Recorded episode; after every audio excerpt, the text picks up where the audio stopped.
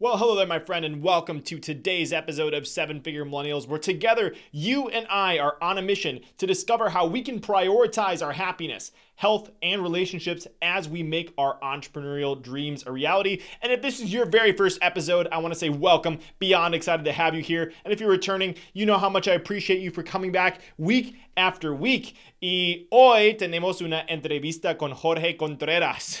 I don't get to use my Spanish that often, but today I got to use it a little bit. So today's guest is Jorge Contreras, and this is an absolutely wild story. I get pitched guests to come on the show all the time, and I have yet to actually accept a guest from an outreach that I don't know, but I, I got an outreach from Jorge's team, and he was actually the first one I accepted because I heard his story and I was just blown away and had to have him on. And after spending some time with him, he's just an awesome dude, and I'm so excited to share his story and his journey with you today. So here's his bio Jorge Contreras is a real estate investor and Airbnb coach and is passionate about helping people create time, financial, and location freedom with Airbnb and real estate investing. He retired at age 29, became a millionaire by age 30, and now earns seven figures with his Airbnb business. And in this episode, you're gonna learn so much, but I want you to look up for three specific things. Number one, how Jorge went from dealing drugs with his dad at age seven and eventually smuggling people across the border with his family at age 10 to eventually becoming a millionaire legally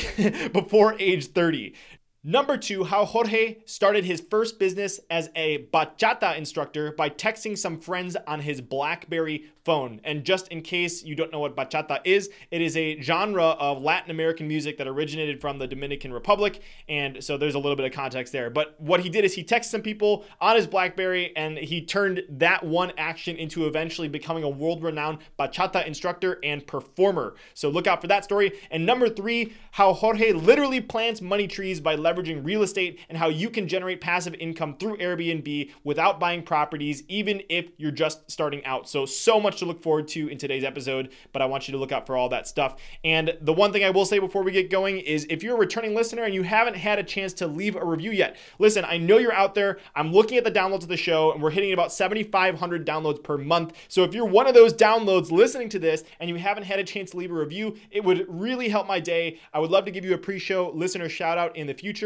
and uh, it's very easy to do. All you have to do to go to do that is to go to ratethispodcast.com slash 7fm. It's going to show you how to leave a review, and if you don't have time to leave a review, that's totally cool too. You can just tap however many stars you feel like the show deserves. If you're listening specifically on Spotify and Apple Podcasts, you should just be able to scroll up, scroll down, and leave a quick rating if you don't want to leave a full review. So, with all that said, please enjoy this incredible, wide ranging, crazy story with my new friend, Jorge Contreras. If you had to pick between A, making a ton of money, B, being happy, healthy, and surrounded with people you love, or C, making a meaningful impact on the world, which would you choose? The good news is that today we don't have to choose. So the question is how can entrepreneurs like you and me, who have a vision for our lives and aren't willing to settle for anything less, how can we become financially successful and have a big impact while prioritizing our happiness, health, and relationships? You and I are on a mission to find out, and we have an incredible journey ahead of us. My name is Brandon Fong, and welcome to the Seven Figure Millennials Podcast. Jorge Contreras, welcome to the show. Super excited to have you here, my friend. You said that really good, Brandon. Appreciate that. Uh, thank you for having me. It's an honor. Awesome. I'm excited to dive into your story. When I first heard, I'm like, man, this is going to be a blast of an episode. So we're going to go all over the place. I finished your book yesterday, and uh, it was incredible. So we'll go into that. But inside of that book, you tell so many incredible stories. And so I was trying to think, where the heck could we start? Where do we start with all this stuff? So I would love to start with a story that kind of demonstrates what you were like as a kid. And the story has to do with ketchup. So you're at Jackson Elementary School. You love ketchup. Sell us the scene set us the scene and tell us what happened. oh my God, this is hilarious. So yeah, I went to this uh, school called Jackson Elementary School, and you know we had this. I just remember right. We had like this huge cover in the lunch area, and then a bunch of those silver tables, and um, uh, you know to be able to sit on. And they would tell you usually when you grab ketchup or mustard or mayonnaise to grab like two of each max. But I love food on my ketchup. I still do, maybe not as much, but I still eat a lot of ketchup. Like when I eat with people and there's ketchup or fries, people still say like, "Damn, you love food on your uh, ketchup, uh, food on your ketchup, right?" Long story short, uh, there was like this really short Vietnamese, Chinese security guard that kind of made sure everybody was, you know, there was no fights or people were following the rules. And I would get like 15 packets of ketchup. And I would just kind of do like one or two squeezes and then put them to the side, grab another one, do two squeezes, put them to the side. And so he noticed that I always grab more ketchup than I'm supposed to, right? I always breaking the rules. You could tell I was going to be an entrepreneur since I was a kid. So he like literally came by, and if you could imagine, like if this was the the ketchup, he would literally grab it and he did this, and he would just make sure that all the ketchup wasn't wasted. And then it had like so much ketchup because he got upset that I would use so much ketchup. And so that's kind of the story. and so in the in the book, I think correct me if I'm wrong, but like in the book, you describe a part where like he got so pissed he like made you. He was like, "Eat it, man! Like eat eat all the." Oh yeah, he was like,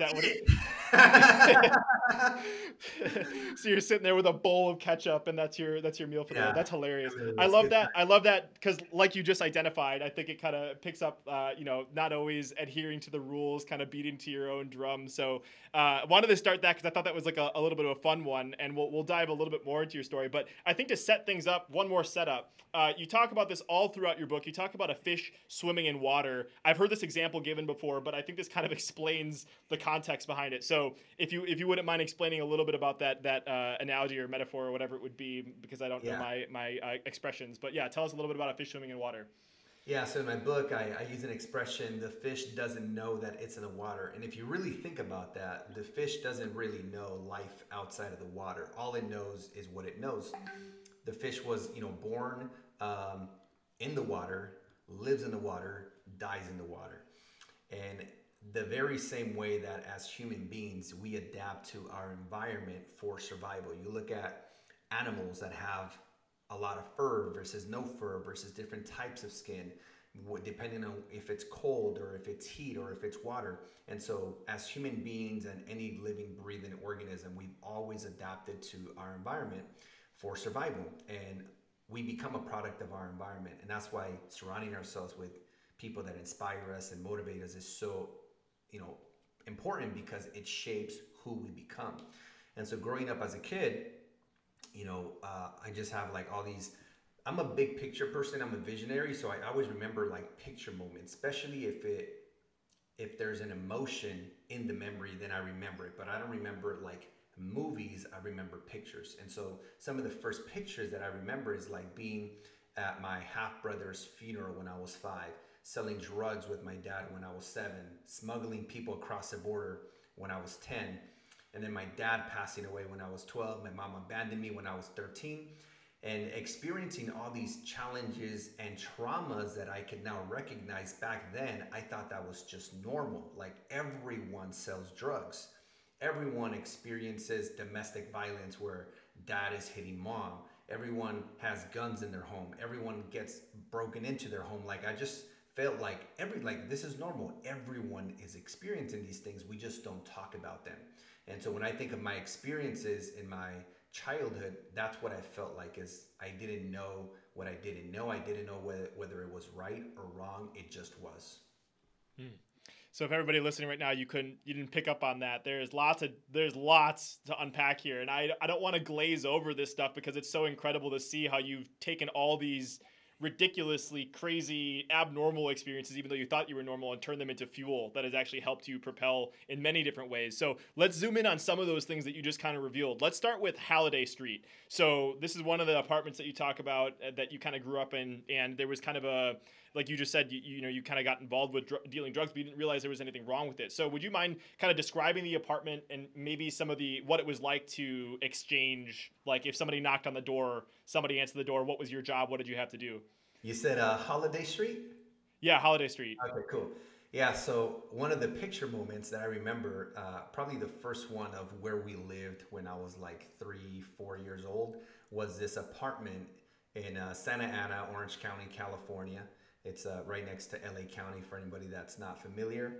Um, and it was an apartment where when we smuggled family or strangers across the border, they would always stay with us. So there was always people coming and going, coming and going, constant break-ins from like random people that would break in, and even um, uh, whatever that department is of, of drugs and, and, and the law enforcement would always break in and destroy everything looking for drugs and there was a lot of rats in the home so i remember it was just normal like having rats in your house like if you didn't have rats in your home like that's what do you mean you don't have rats in your home you know again the fish doesn't my roommates water and then on top of that my dad knew that i loved going to mcdonald's and, and getting a happy meal that was like my favorite thing that just brought joy as a kid so he would be like, hey, Jorgito, let's go to McDonald's. And we'd go to McDonald's. But before that, we would go to these industrial buildings. And, the, and then he would be, so imagine this was like some drug right here, right? And uh, he would be like, oh, like go give, go go do the exchange with that guy over there. And then it'd be like, hey, what's up? And we do like a money and drug exchange. And then I'd come to the car, we'd go to McDonald's. But it was just normal. Again, the fish doesn't know that it's in the water. Man, that's crazy. I can't. So you had at least you got some good McDonald's afterwards or whatever. That was the, the, the, I was, I was rewarded. yeah, yeah. I just like I I, re- I I don't remember that one in the book, but it's just that I pictured the, the scene so vividly. It's just like you know you and your friends are just sitting on the couch. I think this is that's why it was like on Renee Street was this other one I made a note of. It's like you're just chilling at home. Somebody knocks on the door and it's your it's your job. So talk a little bit about that. Yeah. So that was Holiday Street and then in my five, like age five, six, we lived on Renee Street, which is a house that we rented. And uh, at this point, people continued to come to the house um, to buy drugs. And so when my dad wasn't home, like one of the things that's really interesting is that when you live in Mexico, it's so normal for a lot of people to have sort of like a liquor store inside of their home. So you can go to their house in Mexico and buy chips, soda, waters, like just things that you would find at a liquor store. And so we sort of had our own liquor store, but here in the US, but we weren't selling soda and chips, like we were selling drugs. And when my dad wasn't home, me and my siblings would sell the drugs. And so I knew what a dime was, a 20, a 40, uh, like I just knew everything because my dad would literally sit there on this little table, this little chair, and he would weigh it, cut it, pack it, and then he would store it in these little key, uh, like key containers that have, um, they kind of just stick to any like metal, right? So under the bathroom sink, under the kitchen sink. So when people wanted to buy drugs, we'd just go in there, we'd take it out, here you go, and then we'd save the money and then give it to my dad when we came. And that was essentially our liquor store. Hmm just nuts just nuts. Okay so let's let's add i want to talk about your dad a little bit but before we get there i also want to talk about your other job that you alluded to that uh, as you say in the book your your other branch of the family business that you kind of just mentioned smuggling people into the us from mexico. So you said in the book that you you did this when you were around 10 years old. Can you just share a little bit about like what an exchange would be like for that and what your job was what your role was as a 10 year old Yeah, so if it was illegal, we did it when I was a kid, right? And so the other thing that we did was we smuggled people across the border. And so I vividly remember, uh, Brandon, we had this like Astro van. You still see them around, but it's just it, it almost it's like a it's just like a square box, sort of. And in the very back, you had like this flat bench. Uh, and if you could just imagine the bench, right? You have the sitting area and then the resting area so imagine if we created sort of like a T, where if that sitting area continued through the back and you still had the T sitting your back rest area in the middle. So we added that back portion and it was maybe about maybe about 16 inches between the back seat and the actual doors to the back, right? That you would open like this. And um, and we would lay one person facing this way, like basically they would just lay like this, and then the other person opposite, headed this way, headed this way, and we would charge like two thousand dollars per person. And um, a lot of times, me and one of my half brothers would go from Orange County to TJ, bring them and cross them over. It was basically a two and a half hour drive each way, and I would basically make like a hundred bucks every time I went. And uh, my job was to make sure because one of the beliefs back then is like, oh, if you have a kid when you're crossing a border, you're not going to bring any do anything illegal because why would you you know put the kid in danger? And again, I was like nine. It's part of your dad's strategy.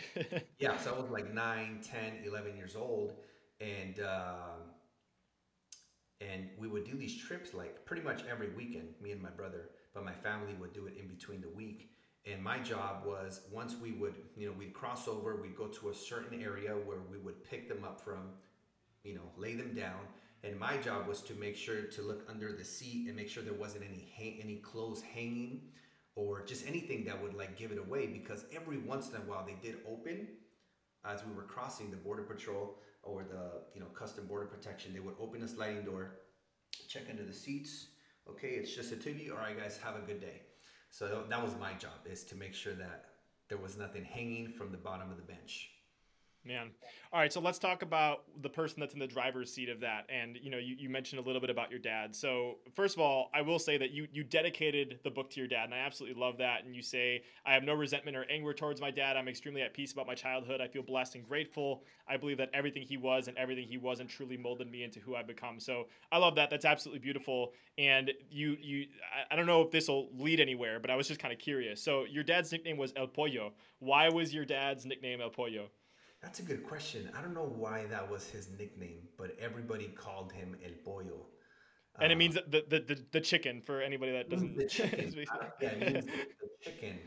Uh, but yeah, I'm not sure. It's a good question. I'll definitely need to ask my mom and uh, my older siblings. And okay, I was just curious about that one. I was like, I was there was a kind of a, a, funny story behind behind that one. But so so you mentioned to a, a little bit earlier on when you kind of gave an overview of your childhood, you talked about how he he passed when you were around 12 years old, and then from that point forward, you know, you were kind of on your own. So can you talk a little bit maybe about like the, the days after that that experience happened to you, kind of what you had to go through and how you ended up kind of taking care of yourself at before you're even a teenager?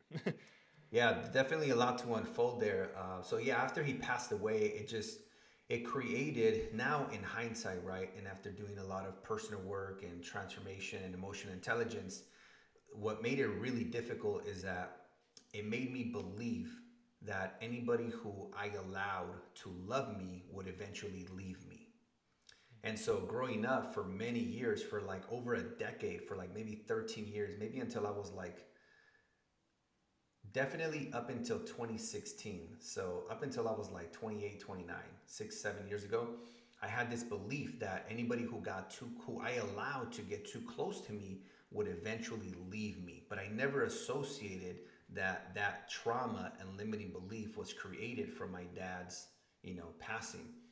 And for so for third you know for 15 years plus i basically was a professional relationship sabotager right intimate relationships and business relationships because I've been an entrepreneur since I was 20 and there was a lot of people that I attracted into my life that wanted to grow with me, grow grow my businesses with me. But I thought like, no, if I teach them too much, if I let them in too much, they might eventually leave me.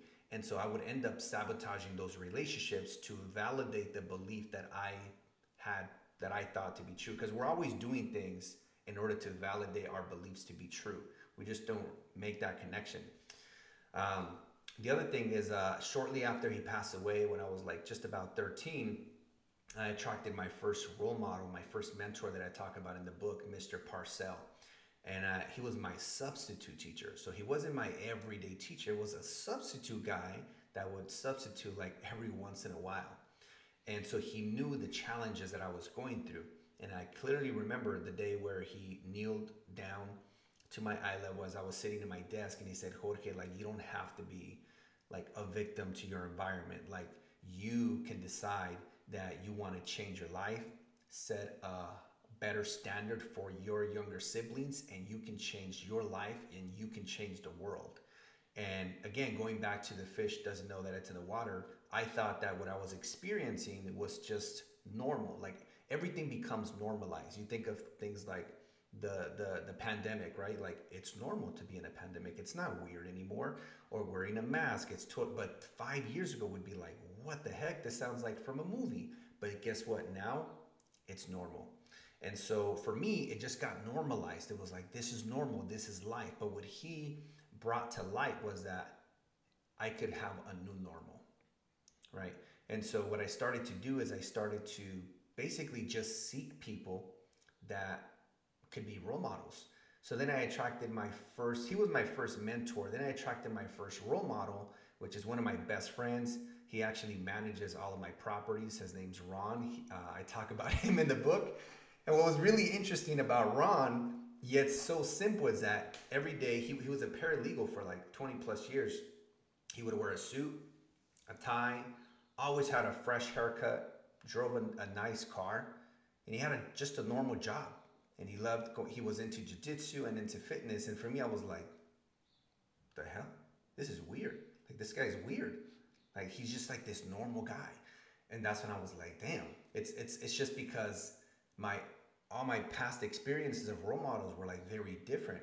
And so again, that just led me into a path where I started surrounding myself with people like Ron, who just lived normal. And then I started to realize that all the experiences I had as a young kid were actually not normal because I started to have some contrast. It's like if the fish got out of the water, maybe if a turtle went out of the water for the first time, or I don't know if they're born in the water, but and uh, and yeah, I just kept surrounding myself with people that inspired me, and that really led me into my personal journey of you know personal growth and things like that.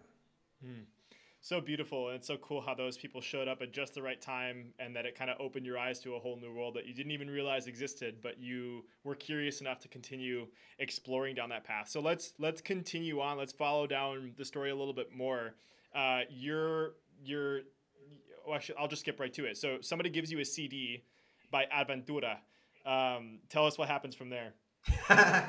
so at the time, uh, I was working selling women's shoes at a Macy's in South Coast Plaza. It's like the second largest mall in Southern California. I was basically like the Mexican Al Bundy, selling women shoes on commission, which I love because I've always loved sales. I feel like it's the number one way to create financial abundance.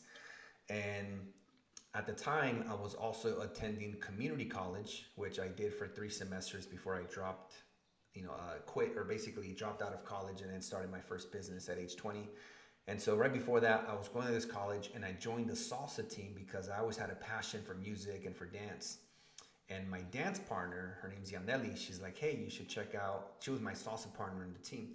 She said, hey, you should check out this music called bachata. I had no idea, no idea what it was. But she's like, yeah, this is how you do the basic. She's like, one, two, three, tap. And then she was showing me the basic. And I was like, okay, I'm going to check it out. And so I went to this, uh, we have in Southern California, I don't know if they're still around. I think they're still around, but we used to have these really popular music stores called Ritmo Latino, and you buy all the CDs. Um, you know, that's that's how we listened to back then, and I just fell in love with this music because in the music, like bachata, is actually you know it's a sensual parna dance from the Dominican Republic, and it's known. It basically means like a party where people are drunk. That's what it means. They call them the bachatas. And so this music basically formed from like bolero, merengue, and I forgot what other uh, music or genre. And I just fell in love with the music because I just felt like I related. It talked a lot about alcohol, a lot about loss, just over and over in all the music. But the, although the music sounds like really happy because they use a lot of acoustic guitar, it's actually like really sad music, or love stories, heartbreaks, things like that. And I just fell in love with the music. And so this was like in 2006.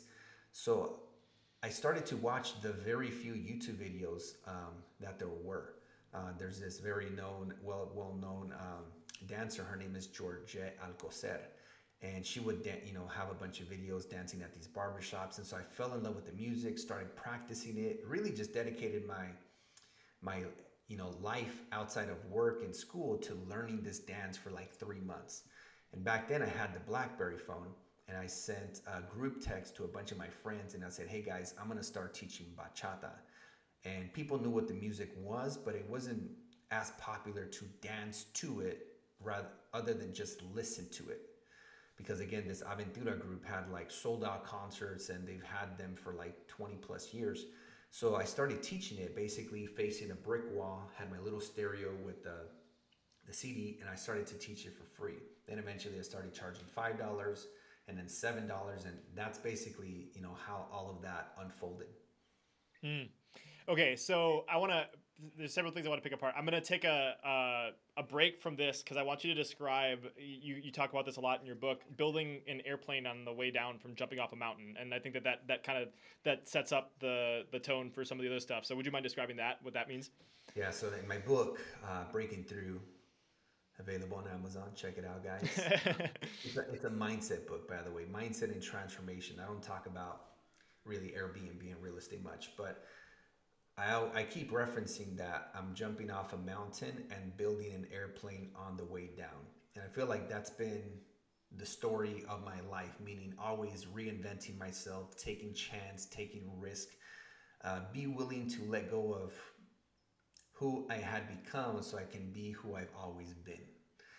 And in this example, I basically quit my job, my, my secure, well paying, very well paying job at Bank of America, uh, where I was doing mortgage loans, setting up business, checking accounts, and learned a lot. Of, I felt like I had my own podcast back then because I would sit down across these entrepreneurs and investors and open up their business checking accounts and they own gasoline stations, apartments.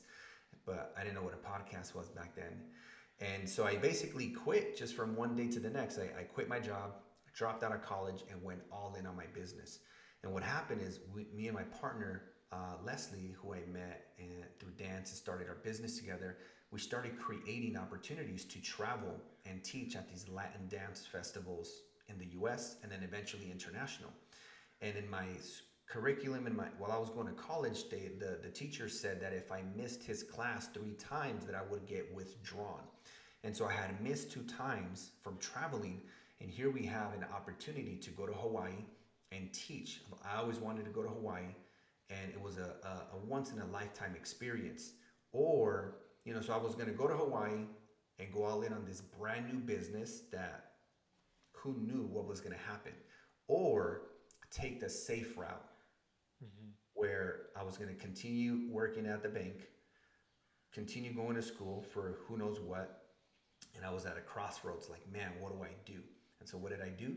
I jumped off the mountain and built an airplane on the way down, meaning I didn't have all my ducks lined up. I didn't have all the finances. I didn't have the security. I didn't know how I was going to pay my rent, you know, maybe after three months of savings that I had. But my vision was more powerful than the fear of what could happen. Um, I think I've always had a bigger fear of like, of, of having these thoughts of like, what would have happened if I would have tried? And I never want to feel like that. I rather try, and if it doesn't work or if I fail, then that's okay. But I never want to live my life and look back and think, what would have happened? Hmm.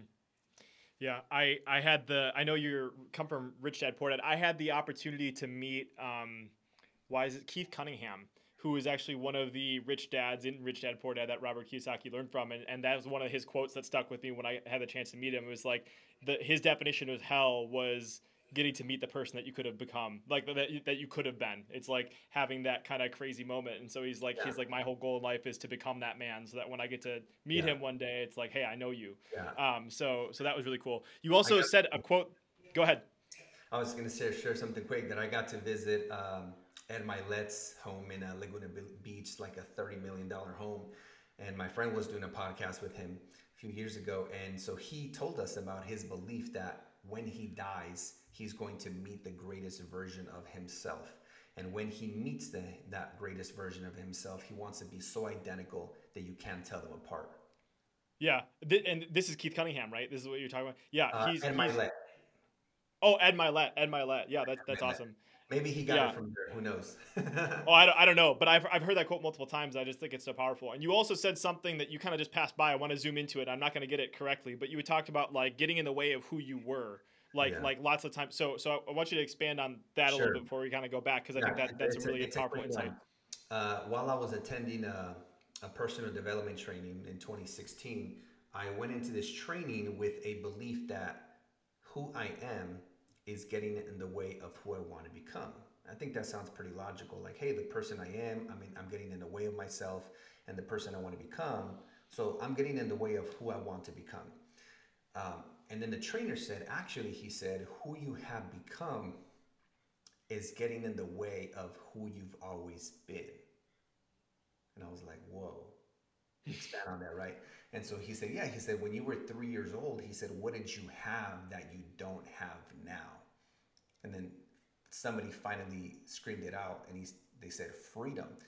He said, when you were uh, three years old, you didn't doubt yourself. You didn't have any fear. If you fell, you just got back up and you did it again. But what happened between three and now? the challenges, the loss, the death, the divorces, the whatever, all basically all the trauma. And so if you want to live and become the greatest version of yourself, all you have to do is let go of the person that you become so that you could go back to just being completely free. That's so beautiful. I had another guest on the show, Shannon Graham, and I don't think he mentioned this specifically on the show, but I've listened to the first episode of his podcast probably five or six times because I think it's really profound. But he talks about one of the fundamental concepts of leadership is actually worthiness um, because it's like you're like if you're going to be a good leader like you have to step into your full worthiness and if you're not feel, feeling worthy you're going to create downstream effects on your organization or the other people that you lead. And the the trick about worthiness that he talks about that i think is so profound is that it's like you will never be more worthy than you are right now there's no amount of external validation, accomplishments that you can have that will make you more worthy. So it's kind of speaking to the same thing is like tapping back into that version of yourself that you already are and all the crap that's been built up over the years um, and, and kind of going back to those first principles of what it was like to be human. So I think that's beautiful. And thank you so much for sharing that. Of course. So let's let's go back to so we're talking about bachata and we're talking about building a plan on the way down. Uh, I think part I want to maybe explain a little bit more because I feel like as much as you did jump off and build a plane on the way down, you also before you made the full jump, you had you know you've been experimenting a little bit. It wasn't like hey I heard this bachata CD and I'm quitting everything and I'm to do bachata now. It's like you you started building up a buzz around this. You had some free classes. You were kind of building up a little bit, and then you made the jump. So let's talk a little bit about how you actually made that transition. Because as I understand, you ended up creating this whole movement of bachata and like turning it into when people thought that you were just this crazy dude. so so talk a little bit about how you went from being that guy doing free classes to how you ended up actually transitioning into something that you did full time. Yeah, definitely. So I started with those classes in the backyard, and then. Um, I found this dance studio in Buena Park, California called EZ Dance Studio. And at the time, I started to do a little bit of quinceañera choreography. And there was a very, very uh, well known uh, dancer like named Christian Oviedo. He was like this world champion, 20 plus world championships, and just sort of became like a, like a legend in the world of salsa. And a lot of people that dance salsa started to dance bachata because that's what they played at the nightclub. Except before I started really expanding the dance uh, as well with many others, it was the the DJ said that they would play bachata to make people leave the club because that's how boring it was, right? It's funny because like some years later, they all started becoming full time bachata DJs because bachata over, you know, pretty much overtook salsa and all the salsa clubs uh, turned into bachata clubs. But yeah, going back to that part from I went to this easy Dance Studio, and the owner, um, who now you know rest in peace, uh, Evelyn. She uh, she was there, and I walked in and I said, "Hey, I'm interested in teaching bachata at your dance studio." And I started name dropping. I'm like, "Yeah, I know Christian, because Christian."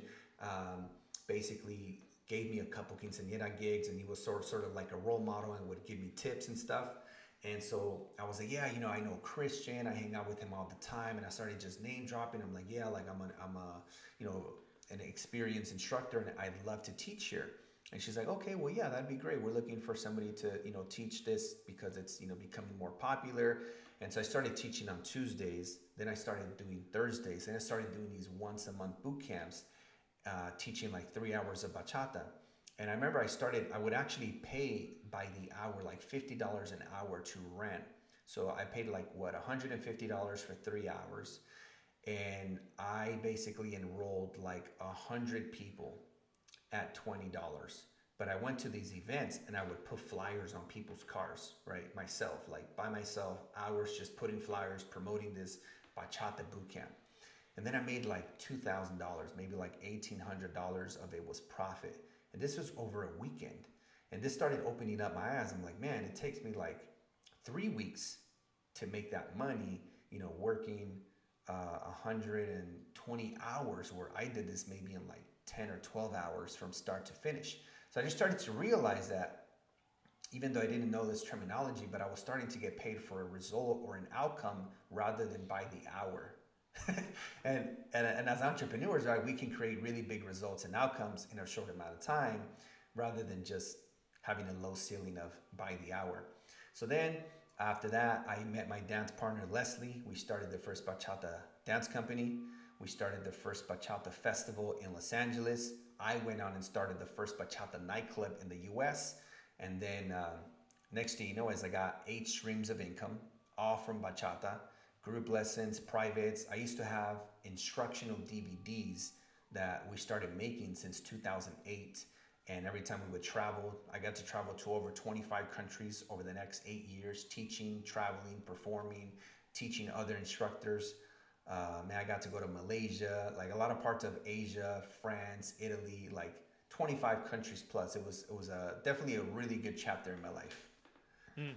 I want to highlight a few things from your story there that I think is relevant for everyone. Is that the the small test that you did? Like you didn't go straight to like I'm gonna buy I'm gonna I'm gonna I'm gonna rent out this place for two thousand dollars a month and and start trying to fill it up. Like you just started with like, hey, let me approach this one person. You put together an irresistible offer for them. You got to rent the place for 150 bucks, and you turned that into a boot camp. Like I love that you kind of just started really small, and then you innovated and tested, and then obviously kind of leveraged that and compounded that into some of the other stuff that you did. So that was that's awesome. Let's let's jump to November 10th, 2012. What happens then? So November 10, 2012, I had my back surgery in my L5S1. And prior to dance, you know, I played a lot of sports in high school, four years of basketball, four years of volleyball. Prior, uh, or like from junior high to beginning years of high school, I skateboarded a lot. And so over the years, I had a lot of injuries, even a few like car accidents. Uh, on top of that, with the dance business, um, in our choreographies, we started doing a lot of acrobatics, acrobats where I would like lift my partners, you know, above the shoulders. And I never had any proper training. I never warmed up, never cooled down. So just over the years, there was a lot of wear and tear. I was also, again, going back to what I said earlier, we are always doing things in order to validate the beliefs that we believe to be true. And so one of the beliefs that I had was that work hard equals success. And I, I believe that working hard gets you to a certain level, but working hard doesn't get you to the next level, right? It's about working smart. It's about the less I work, the more I can create. And to in order to validate my belief of work hard equals success, during the week I would teach maybe, you know, basically work 9 to 12 hour days. On the weekends, I was living in airports and hotels, traveling around the world uh, with time changes. and essentially, I never had any rest time. I never took care of my body. I never listened to my body. I wasn't in tune with my body. I was just working, just a workaholic. So that wear and tear uh, and stress just manifested in my body to the point where I just couldn't walk anymore. And my wife, girlfriend at the time was like, Well, you don't have health insurance. Let's go to Tijuana, Mexico, and talk to a surgeon because I had tried everything that I knew under the sun about holistic ways to heal my back. Like you name it, I did it. And so I invested like $15,000 prior to the back surgery and nothing worked. Went to Mexico to like the best, or yeah, well, a lot of people go there for a lot of procedures because it's called uh, Los Angeles Hospital, even though it's in Tijuana, Mexico saw the surgeon i was hunched over like permanently. I couldn't stand i couldn't stand up. And when he looked at me he's like man like we need to do this surgery tomorrow morning. Uh, $5000 uh, for the whole thing. And he said by the way it's a 50-50 chance you'll never walk again.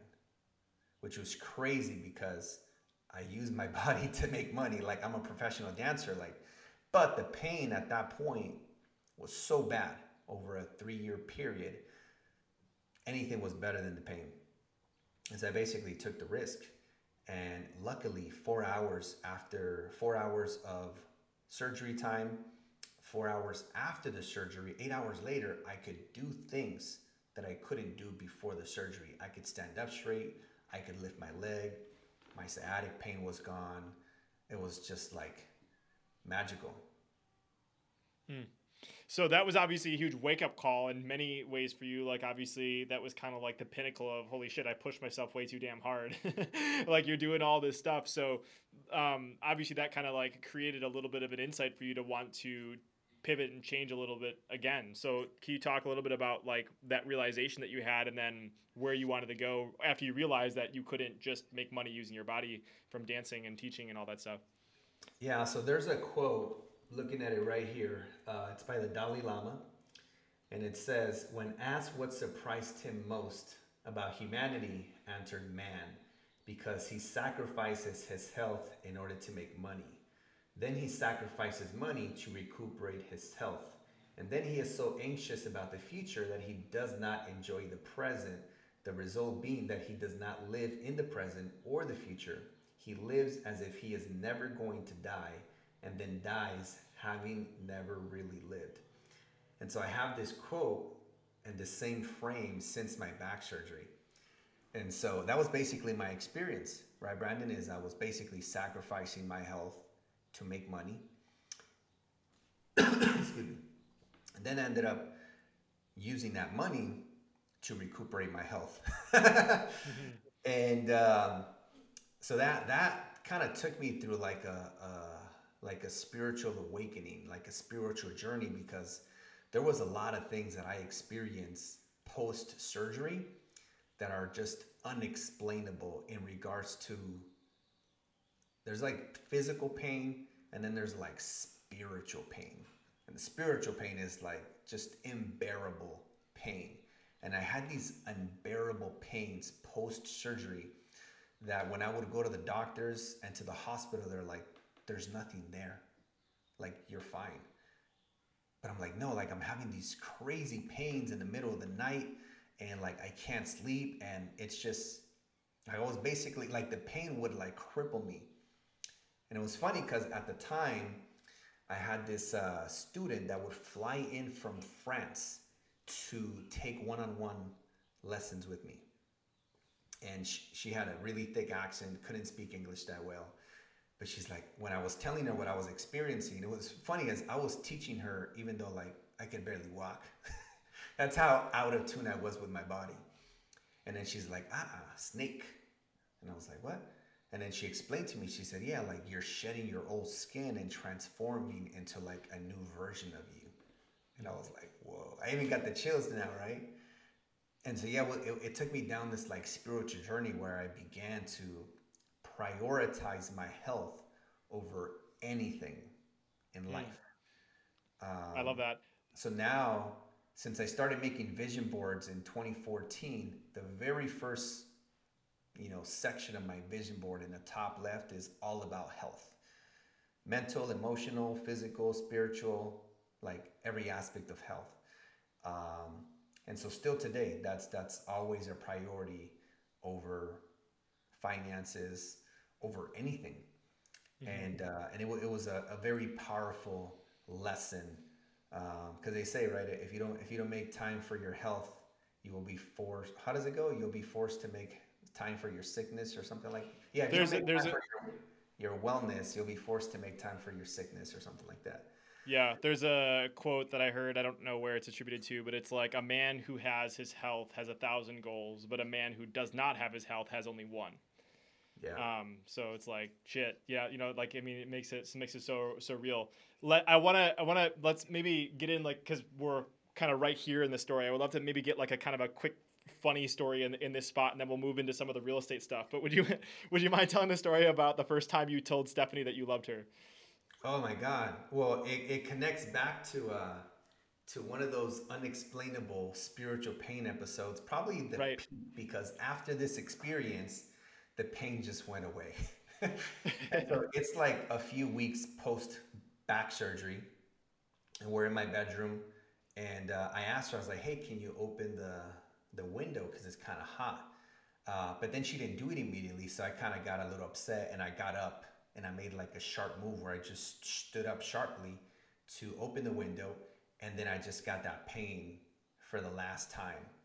So here I am on my floor, holding my stomach, screaming at the top of my lungs. And I had experienced this before, so to her, she's kind of like, man, there's like, she can't do nothing. So she's just kind of there, like, just watching me. And I literally thought I was gonna die. Like I don't know what it's like to have a baby. myself, but I felt like I had a baby without without the epidural.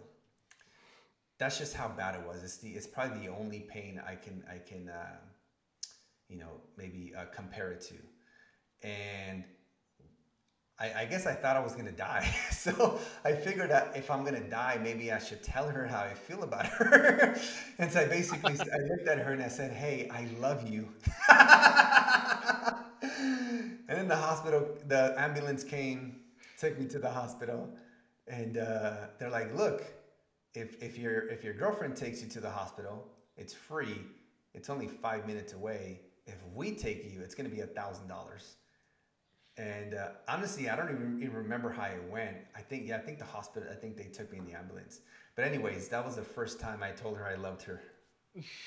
and the last time you experienced that phantom pain. So maybe maybe the pain was was worth it. Maybe it, it was just maybe your snakeskin was just waiting for you to tell you that you loved her or heard that you loved her. it just went away. Pretty much. That was oh. the first time, and she did say, "I love you back." Good. Good. Good. That is good. Awesome. So let's let's let's dive into the real estate stuff, and then I just want to. I would love if we can have some time to cover some of the ancestral karma stuff because that's obviously like the focus of your your breaking through. So um, I would love to to talk about the first time that you had the chance to attend a Rich Dad Poor Dad seminar, um, and then the call that you made to your mom after that. Yeah. So I had been wanting to get into real estate investing. Like I knew how to buy my house, which I did in 2012, did a new construction in my backyard in 2014. I rented all the bedrooms, which allowed me to live mortgage payment free. But then I was like, how do I buy more houses like I did? I feel like buying a home and buying investment properties is like two different worlds. And so, you know, I started searching on Facebook uh, in 2015, uh, like just real estate investing stuff. And then Les Brown popped up like in a video in an ad and it said, hey, it's, uh, I think they called it, it was like something symposium. And it was basically a event, like 5,000 plus attendees, free at the LA Convention Center. And people were talking about real estate investing from single family homes to apartments and um, they were talking about all, all these different real estate strategies, wholesaling, flipping, Amazon, Amazon, um, stocks, all kinds of stuff.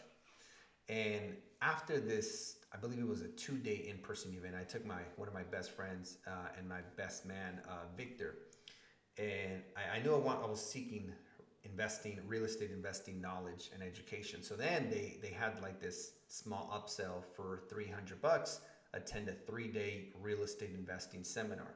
So, like, they didn't even think twice, signed up for it. And uh, I, uh, my buddy didn't want to do it, um, but I bought, I brought my girlfriend at the time, my wife now, and her being the the opposite of jumping off a building and off of off a mountain and building on an airplane way down. She'd want to have the airplane, maybe a second airplane as a backup, and then jump off the mountain, right? so we complement each other, right?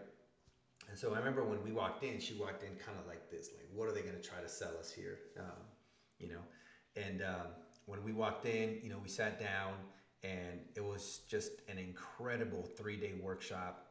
Uh, learned so much about real estate investing, all these different strategies. Like it really just opened up and expanded my mind.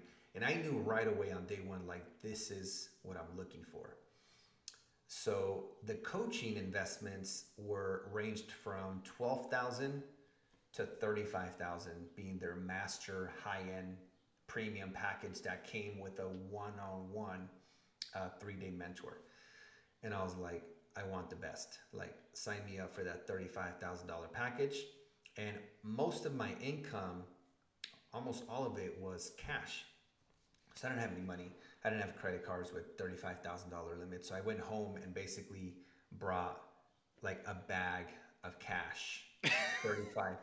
$35, they thought I was crazy. They're like, okay. They're like, well, I guess we got to take this through uh, like customs or whatever. But you know, they had their procedure on how to claim it because anytime it's ten thousand dollars or over, they got to fill out a form. But they're running a legitimate business, right? Real estate education through the Rich Dad Poor Dad company. So on the third day, I called my mom uh, one of my biggest goals that was on my vision board in 2014 was to buy my mom a house. This was a five year vision board. So my goal was to buy her a home by 2019. So here we are in uh, 2015. I called my mom and I was just crying. You know, like that ugly cry where like you just can't talk. I called my mom and I told her in Spanish, but I'll say it in English. And I called mom. I said, "Hi, mom," and she's like, "Hi, mijo. How are you?" And then I just started crying. Like so many emotions just started coming through me, and I couldn't talk. And coming from the background and experiences as a child, like we always think like the worst. So she's like, "Oh my God, what happened? Are you okay?" And I, I couldn't talk. I couldn't talk. I couldn't talk. I couldn't talk. And she's like, "Where are you? Tell me where you are." so finally, I'm able to I'm able to kind of like breathe, gather myself, and I'm like, "Mom, I found how I'm going to buy you your home." What's wrong? Are you okay? Where are you? and that was basically the conversation. And then 18 months later, after going through this $35, $35,000 real estate education, I gave her the keys to her very first home. And that's the story. What was that day like? Like you handed her the keys. How did she react? Man, oh, of course she like cried. It was just man. It, it was just probably the the probably like at the top of my top two accomplishments, maybe other than kids and marriage. Like it was just the most rewarding experience. Because when I was like four years old, actually my my spiritual coach told me this. Um, she said that when I was four years old, um, I made a decision that I was going to take care of my mom. Just from everything I saw her, you know, experience and really just go through and like, I'm like, man, she's the real warrior. So for me, um, that was my goal is to buy her a home so that she wouldn't have to, uh, you know, sleep in different people's homes, different family members' homes, and that didn't have like stability. Hmm. Did you feel that accomplishing that? Uh, somebody, somebody I was talking to the other day used the term contract. It's kind of like a contract that you made in your spiritual contract. It's like I'm yeah. going to take care of my mom. Did you, did you feel like a different weight lift off your shoulder when you were able to accomplish that? Because I feel like it was probably more than just I want to take care of my mom. It was like that was a commitment that you made to yourself as a kid, and that probably freed you up to some other stuff. Is that what it felt like? Yeah, for sure. Um, which you know, going back to all the the challenges and obstacles, right? It's like my my spiritual coach says that a lot of my back surgery and back experience had to do with all a lot of my childhood trauma and all the weight that I carried on my back. Mm. So yeah. she said that once I had like once I went through like transformation and personal development and created a lot of breakthroughs, it was like I got a monkey or a gorilla off my back that I was carrying. Mm. That's um, incredible. So I feel like that experience was like another layer of like like hmm. she's okay now. Yeah. Such a powerful story. Thank you so much for sharing. So there's there's kind of two different routes we can take right now and our time is kind of this time is absolutely flying so thank you so much for sharing all these incredible stories. So like i would love to talk about breaking through or we can dive into some of your airbnb real system. So i'll let you choose choose the adventure you want to go on. I think both are yeah. fantastic we can talk about can, the airbnb stuff um, i okay. think it'll kind of connect everything um, so it'll resonate yeah. Okay. So I downloaded your your ebook on this topic, and and so it was three ways to earn passive income through Airbnb. This is kind of like your synthesis of your real estate knowledge after having invested in your own. This is kind of like the way that you love approaching things now. So we'd love for you to maybe share just a high level, uh, and then we can dive in a little bit. What are what are the three ways that you can earn through Airbnb? Yeah, so the three ways that you can start an Airbnb uh, passive income business is through uh, the most popular is the arbitrage or subleasing model, right? Where you rent properties, get permission in writing, launch them as a short term rental. And that's like by far the most popular. Uh, the second most popular is the co hosting, where you're basically managing other people's short term rentals and then getting a piece of the pie that comes in. And then the third least popular but should be the goal for everyone in the long term is the ownership because that's where you create long-term wealth. Mm-hmm. But due okay, to so let's limited finances, right? People start with the first two usually, and then build up to the owning strategy. Sure. So let's zoom in on the arbitrage one. I, I watched some of your YouTube videos on kind of how you explain this, but let's say let, let's just kind of walk people through like a scenario of like what that could potentially look like and how you would assess a property. Um, obviously, you don't have time to go into so much detail, but if Sure. somebody's like, "Oh, that sounds interesting," what what are what are some next steps? Uh, so in order to start an Airbnb, correct? To yeah, to sublease. So like so, to, and then and then leverage that to do short term. So there's really three things um, when I look at uh, starting an Airbnb business. Um, there's the data, the ordinance, and the contract. And so um, the first two is that first is validating the data, meaning you need to look at the performance of existing comparable short-term rentals to the one that you want to launch. For example, if I wanted to launch a two bedroom apartment in Long Beach, California.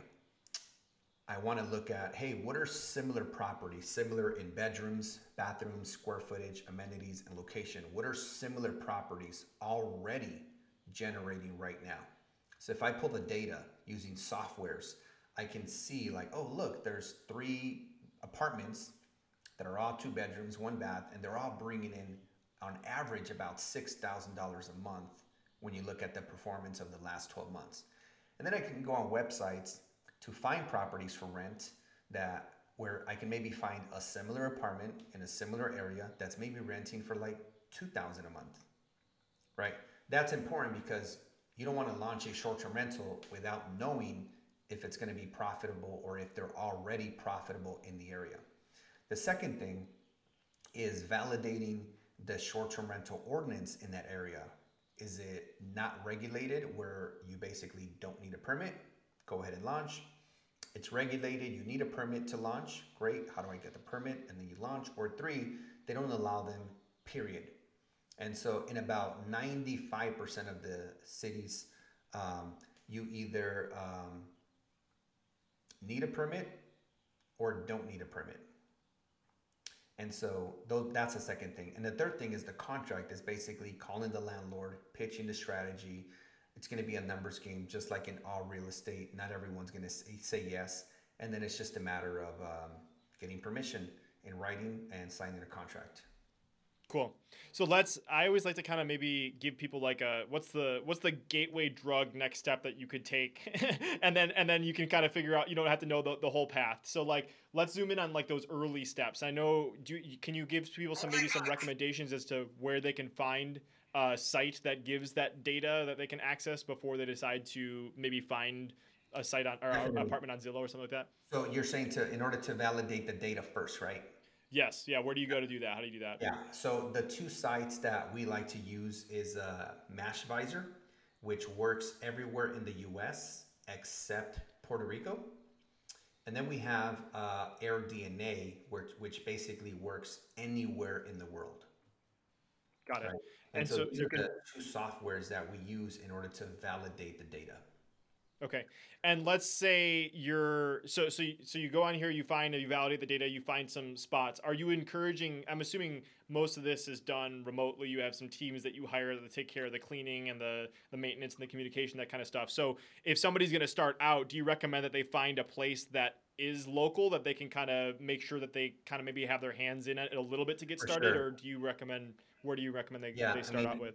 When I started, I didn't have any mentorship in that specific area because there wasn't many people teaching Airbnb five years ago.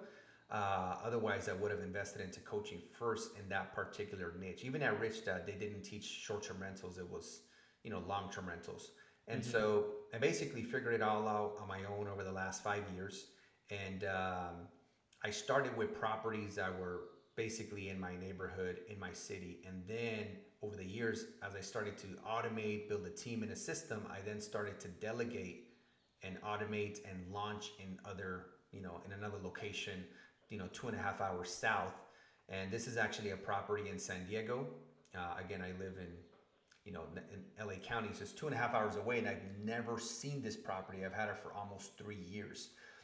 And so typically, uh, if someone doesn't really have knowledge and doesn't have experience and they're not learning from someone, then I would definitely say, like, hey, start local. But if you're investing into coaching and you learn how to build a team and a system and learn the ins and outs from someone who's already done it, then it's very, very possible and pretty simple to launch your first one anywhere, out of state, out of the country, uh, just because you're going to follow a proven formula. Love it. So, just so everyone knows, uh, if you want to work with Jorge, you have to bring thirty-five thousand dollars in cash bring it to his I'm, I'm, I'm, totally kidding totally kidding. But I, that's one of the things i admire about you and just the, in the research i did for you is like obviously you you do invest in mentors. Like like whenever you're looking at upgrading at the next level and you've learned this stuff the hard way. So i've checked out some of your youtube videos. I've i've i read your pdf if just i know we're not ending things quite yet but if people wanted to explore more of the real system and kind of go down and, and maybe figure out how they can work with you where can they find out about that stuff? Yeah if anybody wants to learn about Airbnb coaching mentorship or just start learning about the business, man, we post uh, YouTube videos every Monday and Wednesday. Just go to YouTube, the Jorge Contreras. Um, I also have a podcast about short-term rentals, also the Jorge Contreras Show, available on iTunes and everywhere. And then, of course, like my other than YouTube and my podcast, uh, Instagram, we post content like every single day. Got it. And okay, so that's there's a there's a the, website too. Yeah, we'll make sure that's all linked up in the show notes. So the Jorge Contreras, J O R G E C O N T R E R A S. Uh, did I get that right? Yep, I want to make sure before I say that super confidently. So that so that'll all be linked up, um, and that's awesome. And I think there's some great next steps for people if they wanted to start exploring uh, maybe just get a feel for your market, like what's what's in there. Look around Mashvisor, Air DNA, and uh, see some of the opportunities for for doing that. And uh, I I would recommend checking out the YouTube channel. I just I had never explored this as as something that I should look into. And uh, he you you're a phenomenal teacher, my friend. You explained it very clearly, so would would encourage everybody to check that out. So.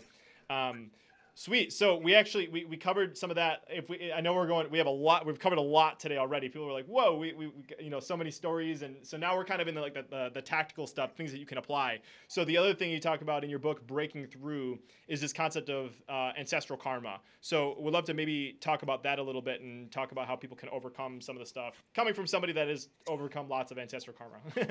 yeah, I mean, I would say um, like one of the ancestral karmas is. Um, the belief that money doesn't grow on trees. And I think most of us, uh, especially if you come from like a minority background, um, we grow up with this fear, scarce, limiting belief that money doesn't grow on trees. And I remember as a kid, like if I wanted certain things, it was like, what do you think money grows on trees?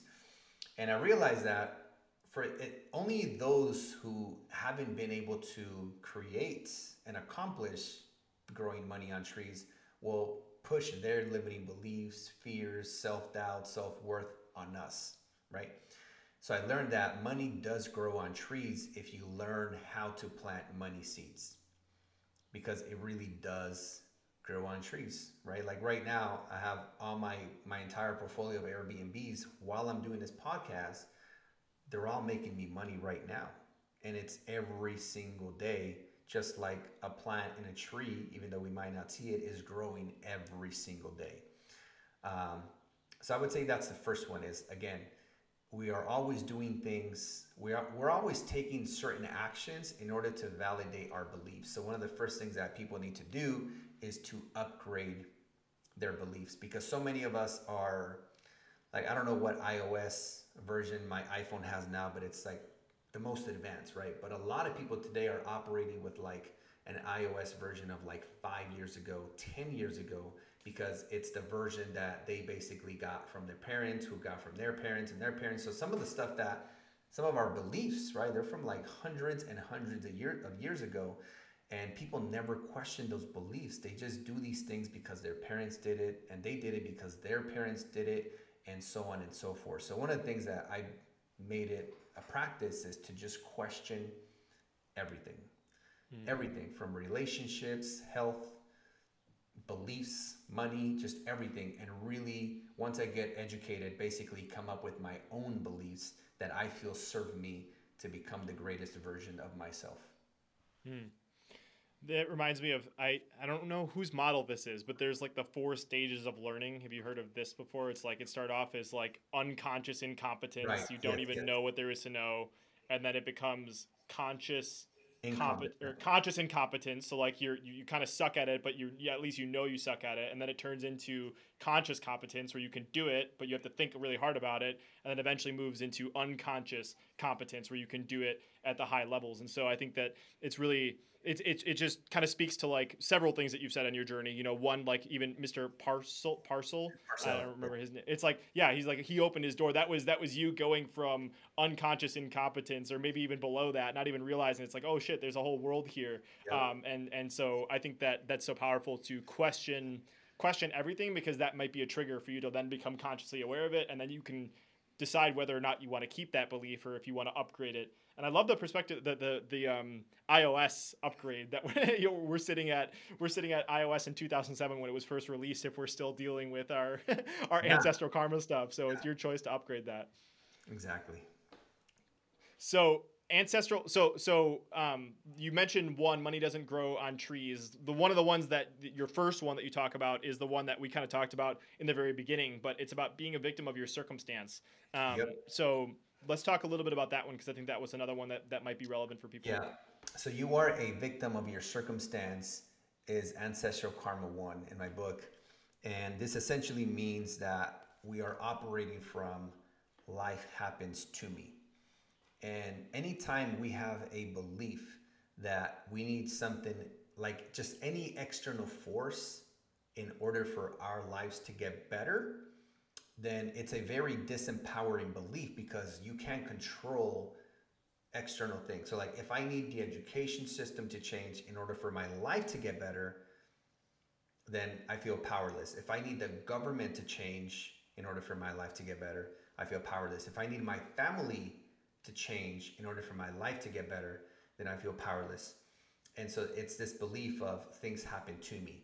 And we call it basically living from victim, where things happen to me.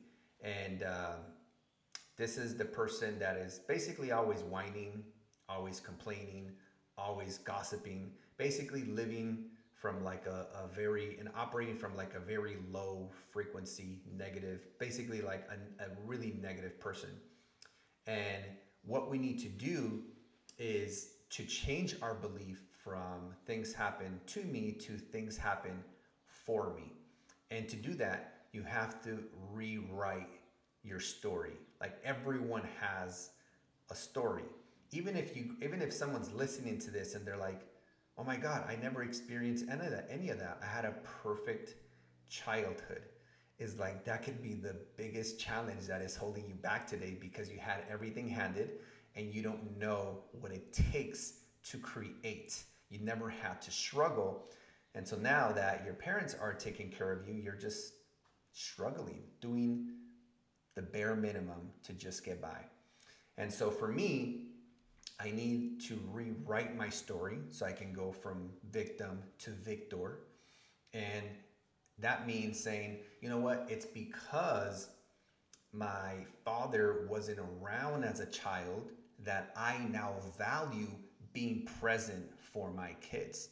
It's because my father cheated on my mom and I saw how much it impacted her that I'm so loyal to my wife. It's because my dad selling drugs, in and out of jail, you know, dying from alcohol that I don't smoke, I don't drink, pretty much never have, and I don't have any of those bad habits today. And so I basically took all those experiences, challenges, obstacles, and used them as stepping stones to become the person that I am rather than as excuses to recreate the same story. So I believe that everything in my life happens for me because it serves its purpose. Hmm. Radical acceptance and responsibility. I love that. It's like extreme ownership and taking control of that. I, I want to, so something that I, I've been on this journey of kind of rewriting lots. I think everybody should be on this journey, but I've been kind of chipping away at this for the past few years more intensely. And one of the things that really helped me was to interview uh, well, I guess it's because I'm a, I'm, a, I'm a natural podcaster, but I literally use it as an excuse. I'm like, hey, you know, one day I want, you know, for, for my, I have two grandparents that are still around, and it's like I want my, you know, my grandkids to maybe even, well, how cool would it be if you could listen to a conversation with your grandma or great great grandpa that's not around anymore. I thought that would be cool. So I use it as an excuse to interview them. But what what came as a byproduct of doing that as an exercise is like I saw some of that programming and how that showed up in their life and and and then how my parents got that from them and that was just really interesting. So I think that that if if you're listening and you have uh, you know grandparents that are still around if you can use that as an excuse and it doesn't have to be anything heavy just find out about their lives. Like what did they go through? Where like how, like if they immigrated how did they come to the united states? What was what was what did their parents do? I think those are all things. I think you t- you talk about this specifically in the book connecting your family scarcity dots. Is that did i did i get that right? Have you done something similar or you where you've worked to unpack it like this um, like in my book or just in my journey just in general i mean maybe maybe it's yeah. not even an interview or anything crazy like that but it's like you have to right. have you done the work i mean obviously yes. you have but like yes. you went through identifying what your parents For have done sure like one one clear example is um, my dad's dad was murdered at gunpoint basically my grandpa which i never met because he died when my dad was 12 and it's funny because my or interesting because my dad's dad died when he was 12 and then he died when i was 12 mm. but I realize now because my dad had kids with three different women. And so in total, with all my half brothers and sisters, there's nine of us or eight of us now in the physical. And I've always said, lots of people, small family, because we, we never grew up around each other. Um, it just wasn't normal. We, we didn't see each other, again, especially the ones that aren't from both of my parents. And I believe that my dad didn't really know how to express uh, love or be vulnerable or intimate because he had a lot of trauma from his loss of his dad. And so mm-hmm. he basically did the best he could with what he knew, but what he knew was limited.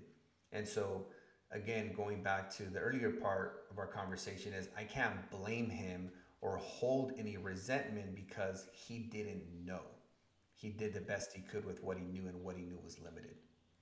Yeah. Love that. So, just as a recap, if you want to pick up your copy, breaking through the four, uh, it's breaking through going the journey from going impossible to I'm possible, right? Did I get that? Yeah, I love that subtitle. That's that's that's awesome. So anybody can check that on Amazon. Where else can they find out the book, or do you want them to go to your site? Where would they want to go if they want to read the Amazon's book? the best place. That's that's the only place I have it uh, listed, and uh, yeah, it's good for anybody. It's it's not an Airbnb book where it only applies for people who want to create you know success with Airbnb. It's just anybody who picks it up could I feel could benefit in some shape or form. Yeah, absolutely. I mean, I read the whole thing yesterday and the day before that, and it's fantastic. And just hearing the stories and everything that you've overcome and how you've turned everything into something that's serving you is just absolutely incredible. And there's plenty of lessons for people to learn there. So uh, we'll start concluding because I know you got to get going here. So the last question I always like to ask people, and then we can kind of uh, go from there, is what does what does happiness mean to you today, Jorge? Happiness to me is one living in the moment and just being grateful for wherever I am. Because I've learned that you know acquiring say assets or more financial abundance outside of your necessities doesn't necessarily create higher levels of happiness. And so the biggest thing right and this is this isn't something that I've mastered. It's like a work in progress but it's just being happy with where you are in the moment and also being just present because sometimes as entrepreneurs we get so caught up in doing that we forget to just be in the moment so for me it's about being in the moment uh, being grateful for what i do have being grateful for health family and meaningful relationships hmm. so beautiful. I will not add anything else to that besides we've already talked about some places that can listen. So, I mean, I guess want to make sure in case people are on a bike or doing some dishes and you want to get a reminder, so we can go to the Jorge Contreras, and that's both uh, your YouTube channel. Um, and what was the other thing that you mentioned? Podcast, YouTube channel and your Instagram podcast and the website, thejorgecontreras.com. Okay, and Amazon, go check out Breaking Through.